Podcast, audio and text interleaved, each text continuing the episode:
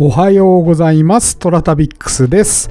さあ、あ16日か今日は土曜日でございますけれども、週末皆様いかがお過ごしでございましょうか？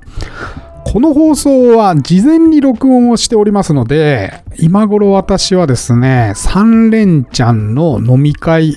毎日飲み会シーズンに入ってるんじゃないかなと思いますけれども、忘年会忘年会で、はい。あのー続々と、何ですかね、まあ個人事業主の差がと言いますかね、えー年末になりますといろいろな引き合いが出てきて、続々と日程が埋まっていっていますね。不思議なことに。なんかぼっちじゃねえかと思ってたんですけど、年末は。どんどんどんどん埋まりまして、まあ、あ嬉しい限りでございます。はい。会社員だとね、いろいろなんかこうさ、部署ごとにとかさ、それから、あのね、えーどこどこのチームでお世話になったね、その、まあ、年末だから飲みましょうとか、そういうこともあるんでしょうけど、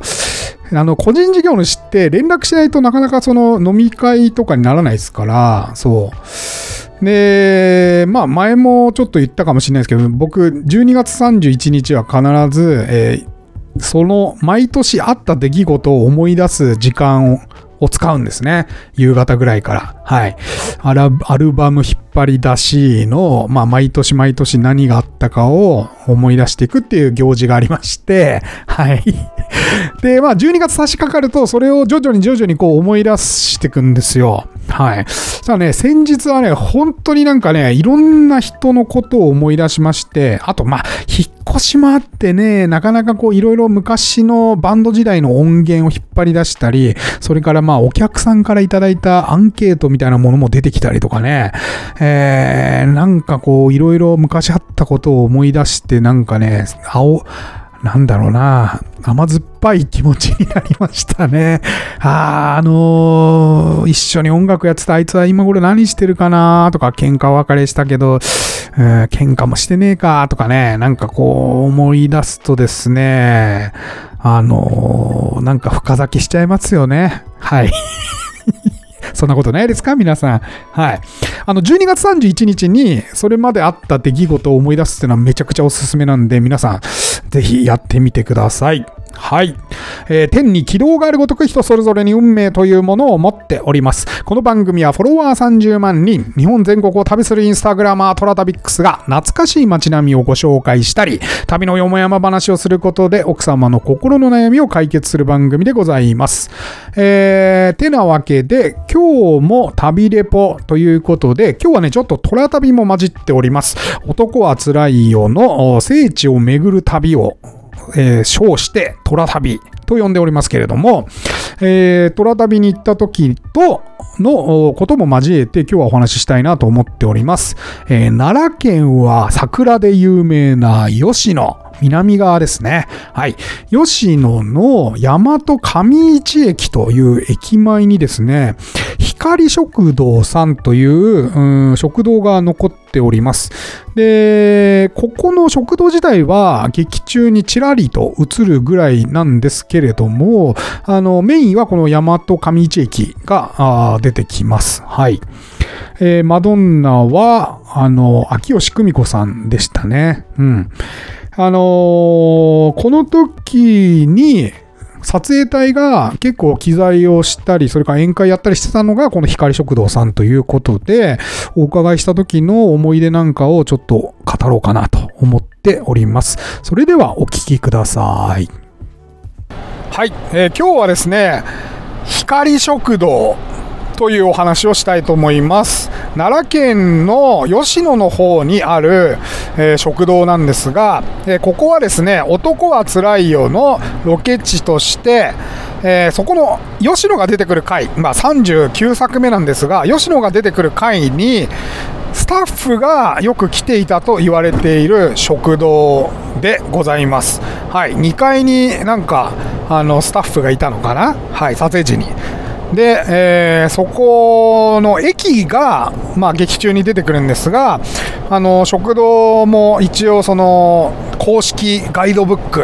えーロケ地を巡るみたいのに出てたんで、行ってみたんですよ。はい。えー寿司屋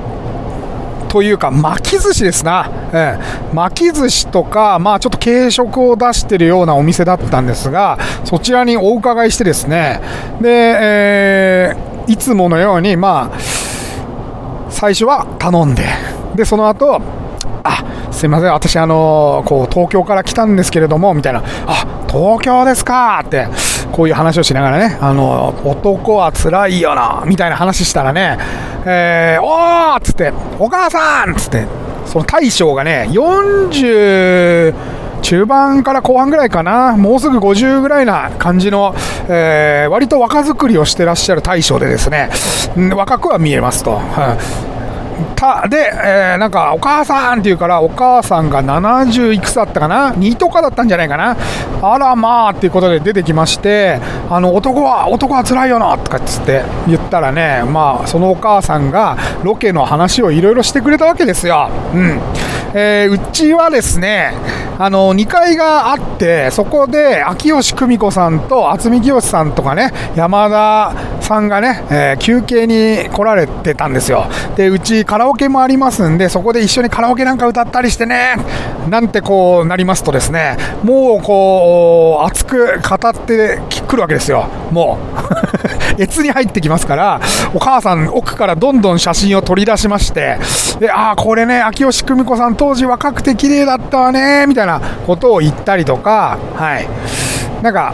あ、これ、渥美清さんもね、この時あれで、みたいなことをいろいろ説明してくれて、で、えー、僕みたいな人来るんですか？っつったらね、最近もね、たまに来るんですよ、つって。あのー、若い人でもね、なんか今、そういうのあるんでしょ？つって言うから、なんかネットフリックスとかアマゾンプライムとかですかねっつったら、ああ、なんかそういうのでね、見てね、で、ロケ地回りたいっていうことでね、来られる方がもう未だにいるんですよねっておっしゃってましたね。はい。もう70過ぎのおばあ様ですからお次お会いできるのはどうなんでしょうっていう感じですけれども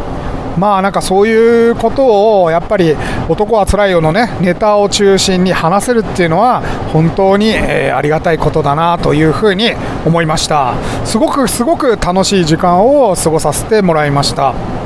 はい。吉野に行った際はぜひ駅前のですねあもちろん吉野駅ではございません。はい、えー、ぜひですね、ピカリ食堂さんにも寄っていただきたいなと思います。あの駅前の本当にこじんまりとした昔ながらの食堂っていうお店でございます。写真もあの私のインスタに上がっておりますので、トラナラ、TORANARA で、えー、ハッシュタグで調べていただければ、光食堂さんの写真も上がっております。はい、そんな光食堂さんの思い出でございました。はい。てなわけで、いかがでしたか？大和上市駅。うん。